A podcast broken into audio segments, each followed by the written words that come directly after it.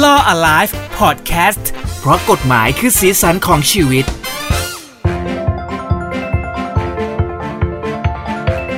สวัสดีคุณผู้ฟังด้วยนะครับ ขอต้อนรับเข้าสู่ Law Alive เพราะกฎหมายคือสีสันของชีวิตนะครับ ทาง HUDI Podcast นะครับ สวัสดีคุณทนายชาติครับตบมือให้ตัวเองครับ สวัสดีครับโอ้โหพี่เจ เราไม่ปรบมีมือรัวเขาเรียกว่าอะไรนะจิงเกิล Effect ป่ะ effect effect เอ่อต้องตบมือให้ตัวเอง วันนี้ผมอาจจะดูเมาเมาๆมึนๆนิดนึงนะครับพี่เจๆมาเมาเหรอครับ ใช่ ไม่ได้ไปแบบว่าทำอะไรมาครับเสพกัญดื่ชมอะไรงมาครับกัญชานะครับ คือเมื่อวานนอนดึกนิดนึง ดูอ๋นางออาจงามจะเบครับลอเออต้องขอแสดงความยินดีก่อน กับ Miss Universe Thailand คนใหม่นะครับ น้องแอนนาโอ้โหเสืองามเอี่ยมนี่อัปเดตเลย ใช่นะนะฮะฮะตัวจริงนะฮะนะครับเขาเรียกอันว่าตอนตอนแรกเห็นเพื่อนดูนางงามที่เขาขึ้นกันแล้วก็เรียกว่าแอนนาเสือแอนนาเสืองงว่างงเขาชื่ออะไรวะแอนนาเสือเขาชื่ออย่างนี้จริงๆเหรอก็เป็นสรุปฉาแล้วเสืยาอเป็นนามสกุลใช่เป็นฉายาในวงการนะก็แสดงความยินดีเออด้วยแต่ว่าวันเมื่อกี้ผมก็พูดแตะไปแล้วว่า ผมดูมึนๆเมาๆนิดนึงก็ เป็นอาการที่คล้ายคลึงกับคนในบ้านเราหลาย ๆ คนตอนนี้นะ อืมใช่เมาๆเพราะว่ามึนเราจะมาคุยถึงเรื่องของกัญชากันๆนะถูกครับต้องสำหรับถูกต้อง EP นี้กับ Law Alive นะครับ ในเรื่องของ เอ่อเขาเรียกว่า มันมีเรื่องผลกระทบที่เกิดขึ้นด้วยแหละเนาะแต่ว่าไปแล้วเราก็เลยหยิบเอาเรื่องเนี้ยมาพูดคุยกัน ในมุมของการมาแตะเกี่ยวกับกฎหมายด้วยนะถูกฮะคือ คือมันเหมือนเป็นเรื่องที่เอ่อเป็นนโยบายของทางภาครัฐที่มีมาสักพักหนึ่งแล้ว แล้วก็ในที่สุดมันก็เอ่อได้รับการทำให้เป็นกัญชาเสรีจริง ๆ แต่ว่าในมุมของนักกฎหมาย ผมก็ยังมองว่า เรื่องแบบเนี้ยที่มันมีผลกระทบเป็นวงกว้างอะ มันไม่ควรจะปล่อยเสรีก่อนที่กฎหมาย ลูกๆจำนวนมากที่มันจะต้องเอามาคอนโทรลเรื่องเนี้ยมันออกมาใช้บังคับทัน คือตอนเนี้ยอืม เหมือนมันเสรีไปก่อนกฎหมายกฎหมายตามเรื่องนี้ไม่ทันอะพูดง่ายๆอย่างนี้ดีกว่า ใช่ ซึ่งพี่เสรีมากพี่ซึ่งพี่เจก็อาจจะเห็นเพราะว่ามีหลาย ๆ หน่วยงาน โดยเฉพาะพวกบุคลากรทางการแพทย์หรืออะไร พวกเนี้ยเขาออกมา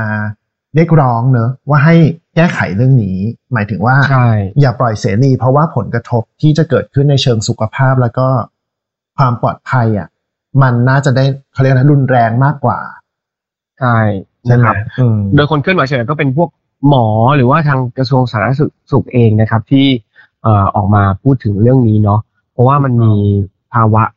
สูญญากาศกัญชาเนี่ยจากการปลดล็อกทำให้บุคลากรทางการแพทย์ก็ออกมากังวลว่ามันจะส่งผลในเรื่องของสุขภาพร่างกายเป็นระยะยาวของคนไทยนะนึกออกไหมถูกคือตอนสั้นๆเนี่ยมันจะไม่รู้หรอกเราอาจจะรู้สึกว่ามองว่าเออมันอาจจะมีข้อดีที่เขาพูดถึงกันซะเยอะเพราะว่าตอนจะปลดล็อกออกมาอย่างเงี้ย แต่ว่าจริงๆแล้วระยะยาวอะ มันมีผลด้วยเหมือนกันเนาะเรื่องของสมอง เรื่องของเด็กที่บางทีแบบตามข่าวเลยที่อายุยังไม่ถึงแล้วก็ไปใช้เสพได้แล้วอะถูกครับ อันเนี้ย มันคราวแปนี้ลกประหลาดมากเลยอะในเรื่องของมุมกฎหมาย ก็คุยใช่กับทนายชาติเหมือนกันเนาะเออเออทนายชาติต้องบอกให้คุณผู้ฟังฟังหน่อยว่าเออแบบ ในฐานะนักกฎหมายเนี่ยมันแปลก เรื่องนี้มันแปลกยังไง เออ มันแปลกยังไงคือปกติเวลาอย่างที่พูดไปตอนต้นอะเวลาที่มันจะมีเอิ่ม การบังคับใช้อะไรหรือปล่อยเสรีอะไรที่มันเป็นแนวสิ่งเสพติดแบบเนี้ยกฎอืมเกณฑ์ในการควบคุมอะมันต้องชัดเจนก่อนถูกไหมว่าอืมใช้ได้แค่ไหน ใครใช้ได้ ปริมาณเป็นเท่าไหร่ เวลาขับขี่แล้วคุณเสพสารแบบนี้ ยกตัวอย่างเหมือนแอลกอฮอล์อะมันก็ต้องมีเออเกณฑ์เอามาแตะเอาไว้ว่า ถ้าคุณมีสารพวกนี้อยู่ในตัว แล้วคุณขับขี่ก่อให้เกิดอุบัติเหตุอะ คุณถือว่ามีความผิดตามกฎหมายยังไง แต่ปัจจุบันมันไม่มีเลยอืมกฎหมายตอนนี้มันกว้างๆผมผมพูดให้พี่เจกับคุณผู้ฟังรับทราบนิดนึงกฎหมายมันเป็นประกาศกระทรวงสาธารณสุขเนี่ย บอกว่ากัญชาหรือสารสกัดจากกัญชาเนี่ย เป็นสมุนไพรควบคุม อนุญาตให้ผู้ที่มีอายุตั้งแต่ 20 ปีขึ้นไป สามารถครอบครองได้ ใช้ประโยชน์ได้ ดูแลเก็บรักษาขนย้ายได้ แล้วก็จำหน่ายสมุนไพรควบคุมตามข้อหนึ่งได้ นะ ก็คือเกณฑ์มีแค่อืมว่า 20 ปีอะคุณถือเก็บกัญชาพกติดตัวอะไรเอาไว้ได้ แต่ว่าข้อห้ามคืออะไร อันที่หนึ่งคือ ห้ามใช้ประโยชน์ในโดยการสูบในที่สาธารณะนะครับ อันที่สองคือ ห้ามใช้ประโยชน์กับสตรีมีครรภ์หรือสตรีที่ให้นมบุตร แล้วก็ห้ามจำหน่ายให้กับผู้ที่มีอายุต่ำกว่า 20 ปี อืม เนี่ย เอากฎหมายมันมีเขียนละละเอียดอีกกว่านี้อีกนิดนึงเกี่ยวกับผู้ประกอบอาชีพเวชกรรม แต่เราไม่ไปพูดถึงละกันเพราะทุกคนเข้าใจอยู่แล้วแหละว่า ในการทางการแพทย์มันใช้ได้ เพราะฉะนั้นเกณฑ์ที่กฎหมายออกมามันมีแค่นี้เอง กว้างๆเลย ก็คือ อายุ 20 ปีครอบครองได้ สูบได้ที่บ้านเต็มที่ไปเลย แต่ไปสูบในที่สาธารณะไม่ได้ แต่พี่เจ ปัจจุบันอะเวลาเราไปตามโอ้โห แหล่งท่องเที่ยวอะได้กลิ่นไหม มาตลอด ใช่ไหมฮะ มันมันควบคุมกันใช่ยังไงอะตอนเนี้ย เออ อืม แล้วก็มันดูไอ้ไอ้ตัวเนี้ยอ่าทางผู้ฟังอาจจะถามว่าตกลงมันยังเป็นสารเสพติดหรือเปล่านะครับ มันก็มีการกำหนดเอาไว้ว่า เฉพาะสารสกัดจากกัญชา ที่มีสารเขาเรียกว่า THC นะครับ เกิน 0.2%ขึ้นไป โดยน้ำหนักเนี่ย จะยังถือเป็นเอ่อสารเสพติดอยู่ เพราะฉะนั้นสารสกัดที่ตัว THC ต่ำกว่า 0.2%แล้วก็เกิดจากการสกัดไอตัวกัญชาที่ปลูกในประเทศไทยเนี่ยไม่ถือเป็นยาเสพติด อืมอืมคราวนี้อันคราวนี้อาจจะงงแล้วพี่พี่เจเคยได้ยินเรื่อง THC นี่ไหมไม่เคยเลยอ่างี้อธิบายให้ฟัง คือผมก็ไปลองศึกษามาในกัญชาเนี่ยในในตัวตัวกัญชาเองอะมันมีสารอยู่สองสาร อันแรกเรียกว่า CBD อันที่สองเรียกว่า THC ปัจจุบันเนี่ยด้วยนวัตกรรมทางการปลูกกัญชา เขาพยายามจะเน้นให้ตัวสาร THC มันมากกว่าอืมเนื่องจากมันมันทำประโยชน์ในทางธุรกิจได้มากกว่า เพราะมันคือตัวที่ทำให้เมา แต่จริง ๆ สารที่มันเป็นประโยชน์ในทางการแพทย์อะมันคือสารที่เอ่อ CBD เห็นภาพไหมอืม คือตัว CBD เนะครับมันเป็นตัวที่ไม่ได้ทำให้เสพติด ไม่ได้ทำให้เกิดอาการเมานะ แต่อาจจะทำให้ร่างกายรีแลกซ์ครับเอ่อเพิ่มอ่าความอยากอ่าอาหารทำให้อารมณ์ดีเอ่ออ่าฮะควบคุมอาการชักอาการปวดได้ เพราะฉะนั้นไอ้ตัวเนี้ย มันจะนำมาใช้เป็นเอ่อผลประโยชน์ทางการแพทย์ แต่สำหรับตัว TSC ซึ่งปัจจุบันตัวกัญชามันมีแต่สารตัวเนี้ยเป็นจำนวนมากเนี่ย จริง ๆ มันก็มีเอ่อประโยชน์ในการช่วยเรื่องการลดการปวดปวด การเกร็งของกล้ามเนื้อลดอาการคลื่นไส้ได้ แต่ถ้าเกิดว่าเราได้มันในปริมาณที่สูงมากเกินไปอะมันจะทำให้เกิดอาการเหมือนที่คนสูบกัญชาเป็น ก็คือออืมเมาเคลิ้มใจสั่นเห็นภาพหลอน ตัดสินใจผิดพลาด อะไรอย่างเงี้ย เออซึ่งเอิ่ม การเสพกัญชาเนี่ยครับเมื่อกี้คุยนอกรอบกับพี่เจก่อนก่อนเข้ามาอัดรายการว่าใช่เอ๊ะจริง ๆ ผลมันไม่ได้รุนแรงขนาดนั้นหรือเปล่า ใช่ เพราะว่าเนี่ยอ่าต้องยอมรับต้องอ่าต้องเปิดตัวก่อนว่ามีเพื่อนที่อยู่ในวงการนี้มาอย่างยาวนานนะครับ แล้วก็เขาก็ใช้แบบเหมือนบางทีก็เป็นเพื่อแบบผ่อนคลายเกี่ยวกับเรื่องของช่วยการนอนด้วย คือใช้ในหลายรูปแบบเลยนะรวมถึงเพื่อนบางคนก็เคยให้คุณพ่อใช้เพื่อรักษาโรค อย่างจริงจังเลยด้วยครับ เออ มันก็จะแบบออกเป็นแนวแบบสบายๆอะสบายๆไม่ได้แบบ ใช่ไม่ได้มีความ ไม่ได้มีความรุนแรงเกิดขึ้นเวลาเหมือนยาเสพติดอันอื่น นึกออกใช่ไหมฮะ อ่า ซึ่งอันนั้นน่ะย้อนกลับไปที่ผมพูดไปเมื่อตอนต้นไงว่าอันที่ทำให้คุณพ่อผ่อนคลายสบายๆเนี่ย มันเกิดมาจากสารสกัดที่เป็นตัว CBD ถูกไหมอืมที่มันคือตัวให้ทำให้แบบอารมณ์ดีผ่อนคลายเอ่อเรียกอะไรอะ แก้อ่อนเพลียอะไรพวกนั้นน่ะฮะแต่ว่าคนที่ใช้เพื่อวัตถุประสงค์ในการเสพติด เอาให้ติดเอาให้เคลิ้มเอาให้เขาเรียกว่าอะไร เหมือนเหมือนอาการเมาอย่างนั้นน่ะ อันเนี้ยมันคือตัว TSC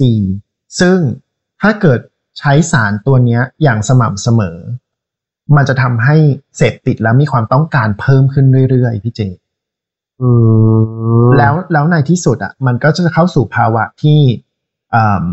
เอ่อเขาเรียกว่าอะไรอะ เป็นเป็นเสพติดอย่างจริงจังเออเอออ่าฮะ โอเค แล้วแต่ว่าพอนอกรอบเราคุยกันไปแล้วเนี่ยมันมีข่าวเรื่องที่คุณทนายเนี่ย ได้ไปอ่านไปเจอมา คือเกิดอ๋อที่ทางใต้ใช่ไหมใช่ที่สุราษฎร์ธานี อันนี้น่ากลัวมากนะครับ ก็ เออ อะเดี๋ยวเล่าให้คุณผู้ฟังฟังอย่างรวดเร็วเมื่อครับเมื่อวานเองเมื่อก่อนอัดเนี่ยผมดูข่าวช่องหนึ่งก็เป็นภาพคลิปมาเลยนะ มีสามีภรรยาคู่หนึ่งอยู่ที่จังหวัดสุราษฎร์ธานีไปงานแต่งงานด้วยกัน แล้วก็ในงานก็มีการดื่มสังสรรค์ตามปกติของต่างจังหวัดนะฮะเสร็จแล้วพอกลับบ้านมาสามีก็เมาประมาณนึงแล้วมาถึงบ้านก็มาสูบกัญชาเพิ่มอีก ซึ่งเขาบอกว่าเขาสูบเป็นประจำอยู่แล้วอ่าฮะพอสูบกัญชาเสร็จปุ๊บ ก็บอกกับภรรยาว่าจะออกไปสังสรรค์บ้านเพื่อนต่อ คราวนี้ภรรยาก็ไม่พอใจแล้วว่าเมาอยู่แล้วยังจะไปอีก ก็เลยทะเลาะมีปากเสียงกัน ปรากฏว่าสามีก็ควักปืนออกมายิงภรรยาเสียชีวิตตรงนั้นเลย แล้วตัวเองก็ไม่รู้อะไรเลย นอนสลบไปข้างๆกับศพภรรยาแล้วก็มาตื่นรู้สึกตัวอีกทีที่โรงพักแล้วพอรู้สึกตัวก็จำอะไรไม่ได้ แล้วก็ร้องไห้ว่าแบบ เขาไม่รู้เลยว่าเขาทำอะไรลงไป ซึ่งตรงเนี้ยเออเราก็ไม่แน่ใจว่ามันจะเป็นผลจากเหล้าหรือเป็นผลจากตัวกัญชาที่สูบแต่จริง ๆเหล้าอะ มันก็ไม่ทำให้ถึงขนาดเห็นภาพหลอนเท่ากับผลของกัญชาที่สูบถูกไหมอืมเพราะฉะนั้นอันเนี้ยคือจริง ๆ ในสังคมปัจจุบันอะฟังข่าวแล้วมันโอ้โหน่ากลัวมากนะครับ ทั้งเรื่องเหล้าทั้งเรื่องยาบ้า ทั้งเรื่องกัญชา คราวนี้เมื่อเราปล่อยให้มันเสรีแบบเนี้ย มันมีตัวแอดเข้ามาเพิ่มขึ้น ที่ เป็นตัวกระตุ้นให้เกิดพวกอาชญากรรมพวกนี้เพิ่มขึ้นอีกอะมันน่ากลัวนะอืมอืมอืมนะฮะใช่ไหมก็โดยส่วนตัวแค่ไม่แค่ไม่รู้สึกว่าเออ ไม่น่าเชื่อเหมือนกันเนาะที่ที่ทำให้เกิดเหตุการณ์รุนแรงจากการเสพกัญชาได้ เพราะว่านั่นแหละที่ได้ยินมาหรือว่าที่คนอื่นเสพมามันก็จะเป็นแบบชิลๆซะมากกว่านะฮะ ก็เลยใช่ก็ต้องออกมาเตือนกัน แล้วก็ต้องออกมาพูดถึงเรื่องนี้กันในตรงนี้ซะหน่อยจริงๆ แนวทางมันมันควรจะมันควรจะเกิดขึ้นให้เร็วที่สุดด้วยเนาะเหมือนตามที่แบบต้องเลยที่บุคลากรเขาออกมาเรียกร้องกันตอนนี้มีการล่ารายชื่อแล้วก็ แต่แต่ดูก็เหมือนยังไม่ค่อยเยอะนะที่ที่เห็นนะแต่มันมันดูดูจะต้องหนักหนากว่านี้หรือเปล่าไม่แน่ใจคือเห็นเห็นในข่าวอะครับ ทางท่านรัฐมนตรีสาธารณสุขที่เกี่ยวข้องเนี่ยเหมือนท่านก็ออกมาคล้ายๆ ชี้แจงหรือแถลงข่าวอะไรสักอย่างเนี่ยว่า มันกลับไปแก้ให้ไม่เสรีไม่ได้แล้ว แต่กระบวนอ๋อเหรอเออแต่กระบวนการก็คือว่า อะคุณก็ต้องหาทางออกกฎหมายระเบียบระเบียบประกาศอะไรที่มันเกี่ยวข้องอะออกมาให้เร็วที่สุดเพื่อแก้ปัญหาตรงนี้เนาะคือครับมันก็มีสองด้านเราไม่ได้บอกว่ากัญชาแย่อย่างเดียวนะครับ ต้องเข้าใจคือในมุมครับของทางการแพทย์ในมุมของผู้ป่วย ที่ใช้เพื่ออาผ่อนคลายรักษาเรื่องโรคการรักษาอืมมะเร็งอะไรพวกเนี้ยมันมันก็ดีเห็นด้วยเลย แต่ว่าในเชิงของการใช้เพื่อวัตถุประสงค์ส่วนตัวในการผ่อนคลายอะไรพวกเนี้ย เราก็ต้องมีข้อจำกัดมันด้วย ผมผมไปศึกษามานิดนึงอะมันเป็นผลของทางอเมริกาที่เคยทำเสรีก่อนเราเนี่ยเขาบอกว่าผลระยะยาวของกัญชาเนี่ย มันมีความอืมสัมพันธ์กับการเกิดโรคจิตนะ การฆ่าตัวตาย สมองฝ่อเส้นเลือดในสมองตีบ เส้นเลือดหัวใจตีบ หัวใจเต้นผิดจังหวะ แล้วก็มะเร็งอันทะด้วย นอกจากเนี้ย มันเป็นผลสถิติเลยที่เขาบอกว่าทำให้เกิดการฆ่าตัวตายสูงขึ้น และก็ทำให้เกิดอืมอุบัติเหตุทางรถยนต์มากขึ้นอืมเนี่ยอันเนี้ยเป็นบันทึกที่เอ่อในอเมริกาหลายรัฐเลยที่เขาปล่อยเรื่องเนี้ยเขาทำบันทึกไว้แล้วเขาก็เลยพอหลังจากปล่อยเสรีปุ๊บก็เลยต้องมีการจำกัดปริมาณของตัว THC เนี่ยให้ต่ำเพราะว่ามันคือตัวครับเสพติด แล้ว เน้นที่จะใช้กับ CBD คือตัวที่เป็นยารักษาโรคเนี่ยให้สูงขึ้นมาจำกัดไอ้ตัวผลเอ่อผลิตภัณฑ์ตรงเนี้ยแล้วก็ในการซื้อกัญชาก็มีการจำกัดปริมาณการซื้อต่อคนต่อวันต่ออะไรแบบนี้ด้วย อืมอืมเราก็ต้องเรียนรู้จากคนที่เขาทำมาก่อนเราด้วยนะจริงๆจริงๆแล้ว อืมใช่ใช่ถูกต้องอะนั่นแหก็ละครับถือว่าเป็นเรื่องแปลกแล้วก็สิ่งที่มันเกิด ผลกระทบอยู่ตอนนี้นะครับ ก็หวังว่าจะมีอะไรมาจากการให้เข้ารูปเข้ารอยเร็วๆก่อนที่จะ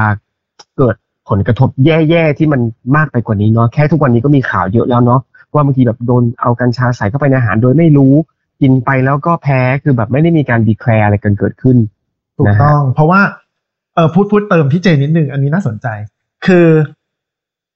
ตัว TSC เนี่ย ปรากฏว่าพอเอาตัวกัญชามาทำ ปรุงอาหารนะครับผ่านความร้อนความร้อนเนี่ย ปรากฏว่า